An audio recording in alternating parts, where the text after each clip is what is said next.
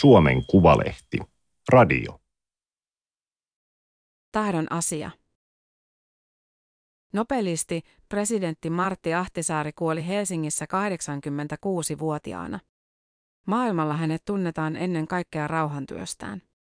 Evakkotausta auttoi samastumaan sotien jalkoihin jääviin.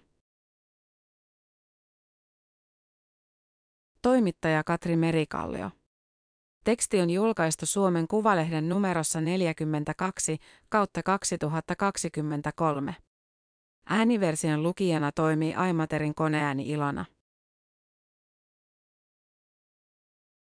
Suomen kymmenennen presidentin, nobelisti Martti Ahtisaaren kuolema maanantaina hiljensi Suomen ja kirvoitti kansainvälisten surunvalittelujen aallon. Ennen presidentiksi nousuaan Ahtisaari teki merkittävän kansainvälisen uran ulkoministeriössä ja YKssa. Suomalaisille hän tuli tutuksi vasta vaalikamppailun aikana maakuntamatkoillaan, joita hän jatkoi läpi kuusi vuotta kestäneen presidenttikautensa. Jo kautensa aikana, mutta erityisesti sen jälkeen, Ahtisaari ratkoi useita konflikteja eri puolilla maailmaa.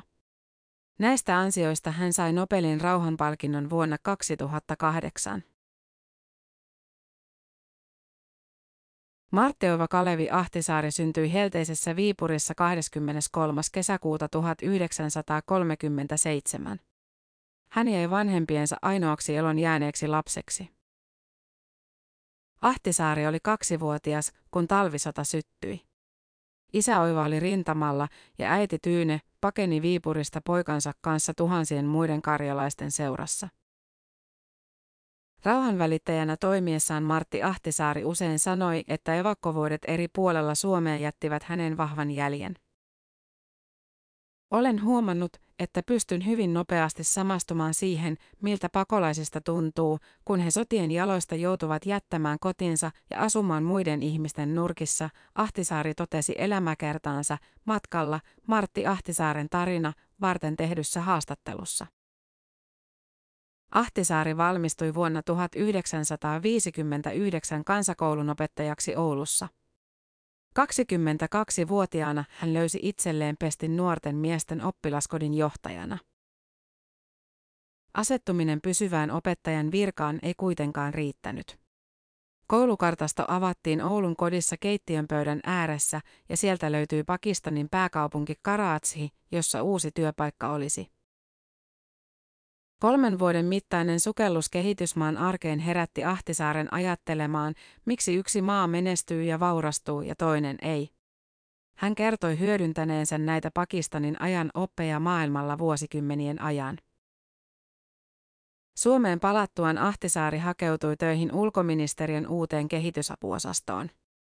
Hän liittyy osastoon johtaneen Jaakko Iloniemen kanssa sosiaalidemokraattiseen puolueeseen samana päivänä 1968. Samana vuonna Ahtisaari sanoi tahdon myös nuorelle Eeva Hyväriselle, joka opiskeli Helsingin yliopistossa historiaa. Hyvärinen oli Ahtisaarelle tuttu kouluajoilta Kuopiosta ja ihastusta oli ollut ilmassa jo luontokerhon kevätretkillä. Pariskunnan ainoa lapsi Marko syntyi vuonna 1969. Ahtisaari oli vasta 36-vuotias, kun ulkoministeri Ahti Karjalainen, keskusta, nimitti hänet suurlähettilääksi Tansanian silloiseen pääkaupunkiin Dar es Salaamiin. 1970-luvulla eteläinen Afrikka kamppaili päästäkseen eroon siirtomaa isännistä ja apartheidista.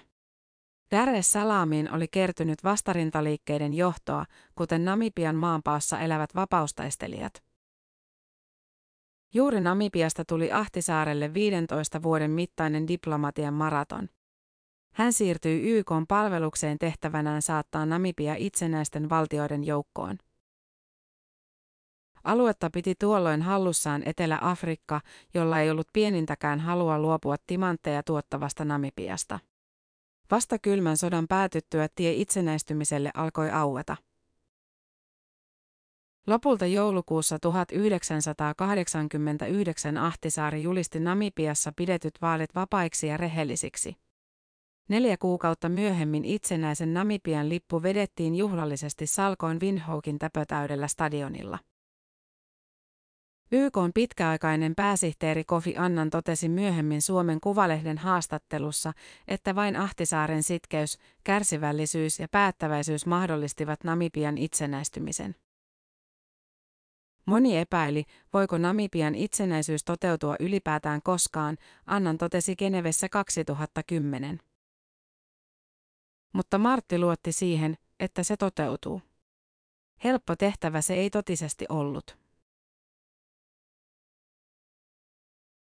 Ahtisaari palasi ulkoministeriön kesällä 1991. Kansainvälisesti ansioituneesta miehestä tuli ministeriön valtiosihteeri eli sen korkein virkamies.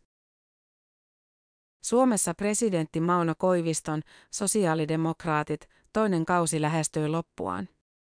Ahtisaaren saavutukset Namibiassa tunnettiin Suomessakin ja häntä alettiin markkinoida ulkopuolelta tulevana ehdokkaana. Hän nousi kallupeissa, alettiin puhua Mara-ilmiöstä.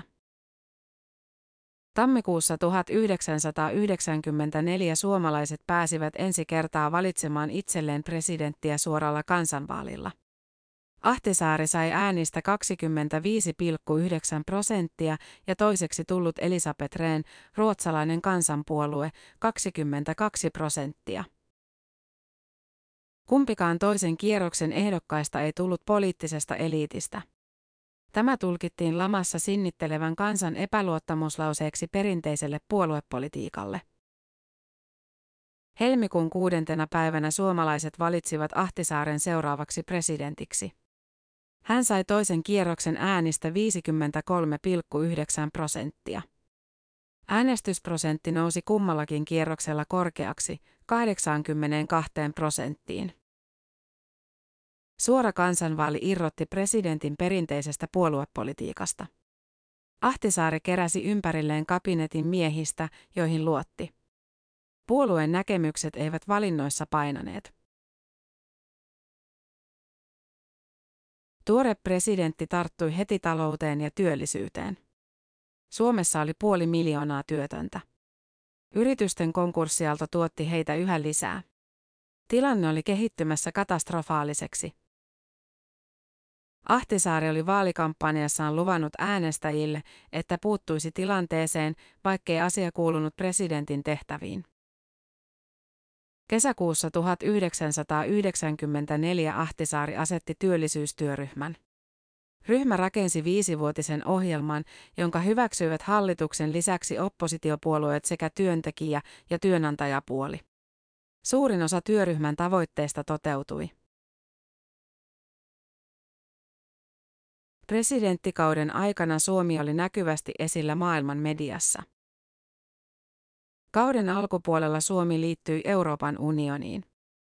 Jäsenyysneuvottelut olivat loppuneet samana päivänä, kun Ahtisaaren presidenttikausi alkoi, mutta virassa hän kannusti suomalaisia äänestämään jäsenyyden puolesta kansanäänestyksessä.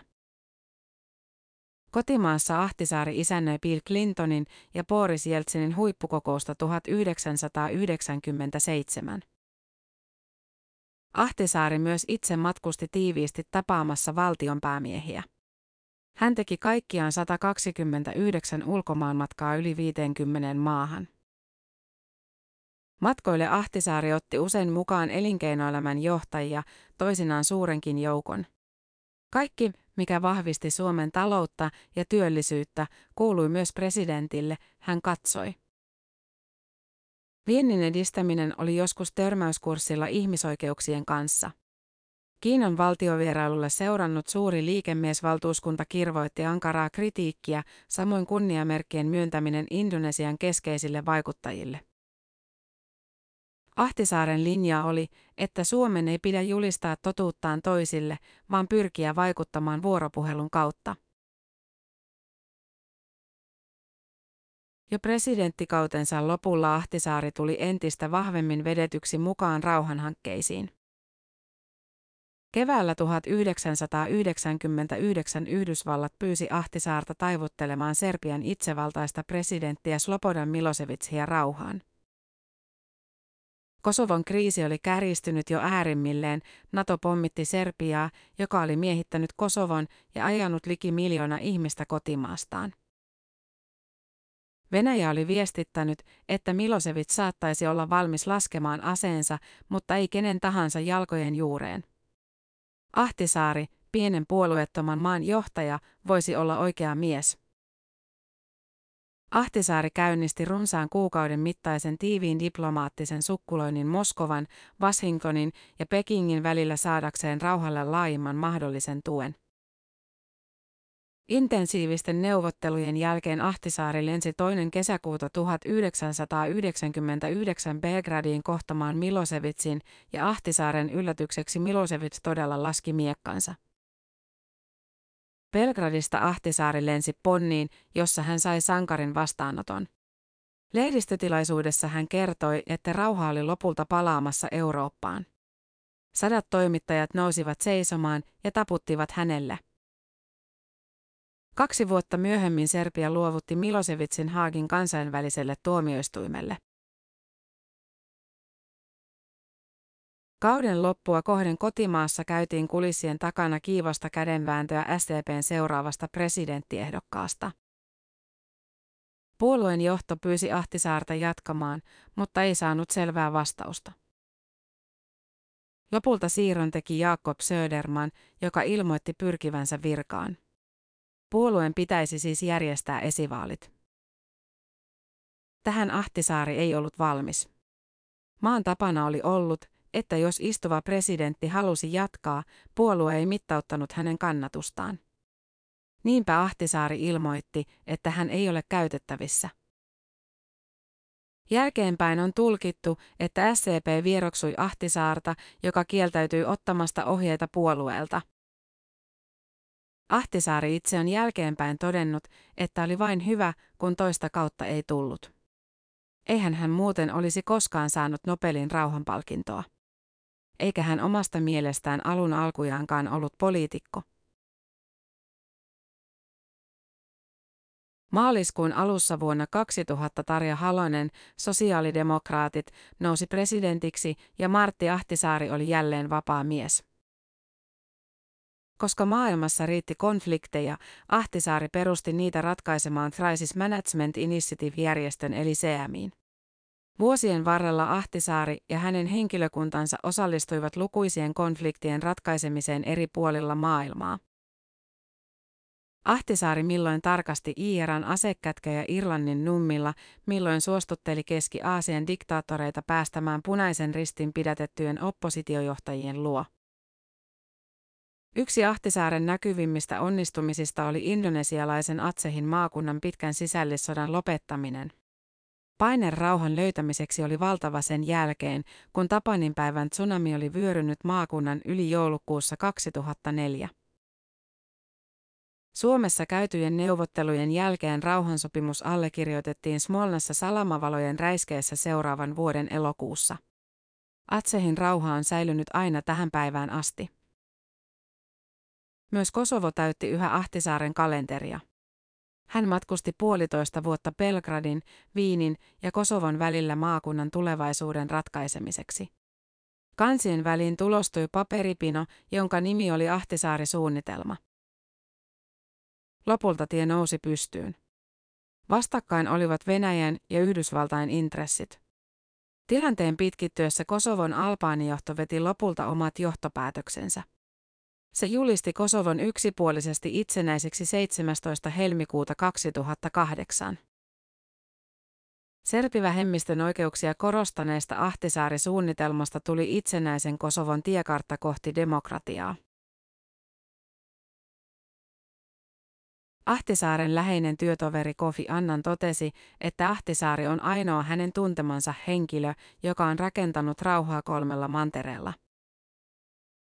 Kolme vuosikymmentä jatkuneet ponnistelut maailman rauhan hyväksi palkittiin joulukuussa 2008 korkeimmalla mahdollisella kunnianosoituksella Nobelin rauhanpalkinnolla. Kaikki kriisit voidaan ratkaista, myös Lähi-idän konflikti, oli keskeinen viesti Oslon kaupungin talolla pidetyssä puheessa. Ahtisaari painotti suurvaltojen vastuuta hakea ratkaisua tähän maailman keskeisimpään konfliktiin. Hän muistutti, että todellisen rauhan rakentamiseen tarvitaan kaikki osapuolet, myös sodan häviäjät. Vain siten rauhasta voi tulla kestävä. Mutta tärkeintä on aito pyrkimys rauhaan. Sillä rauhaan tahdon asia, Ahtisaari päätti puheensa. Ahtisaari matkusti ja työskenteli CMIn väen kanssa eri puolilla maailmaa aina vuoteen 2021 asti, jolloin hän vetäytyi julkisuudesta muistisairauden vuoksi. Juuri CMIn työtä Ahtisaari piti tärkeimpänä perintönään tuleville sukupolville. Ahtisaari vertasi usein rauhanvälittäjän työtä opettajan työhön. Pitää kyetä puhumaan vaikeistakin asioista ystävällisellä äänellä ja argumentoimaan niin hyvin, että osapuolet vakuuttuvat ehdotetusta ratkaisusta, hän kuvasi elämäkertahaastattelussa. Pitkien matkojen ja uuvuttavien neuvottelukierrosten keskellä Ahtisaari palautti säännöllisesti mieleensä Namibiassa tapaamansa tanskalaisen pastorin sanat. Hän sanoi nuorille rauhanturvaajille, että herätkää joka aamu niin kuin se olisi elämänne ensimmäinen aamu. Näin minäkin yritän tehdä. Minusta on hienoa herätä joka aamu ja miettiä, mitä hän jännittävää tämä päivä tuokaan tullessaan. Tämä oli Suomen Kuvalehden juttu, tahdon asia. Ääniversion lukijana toimi Aimaterin koneääni Ilona. Tilaa Suomen Kuvalehti osoitteesta suomenkuvalehti.fi kautta tilaa.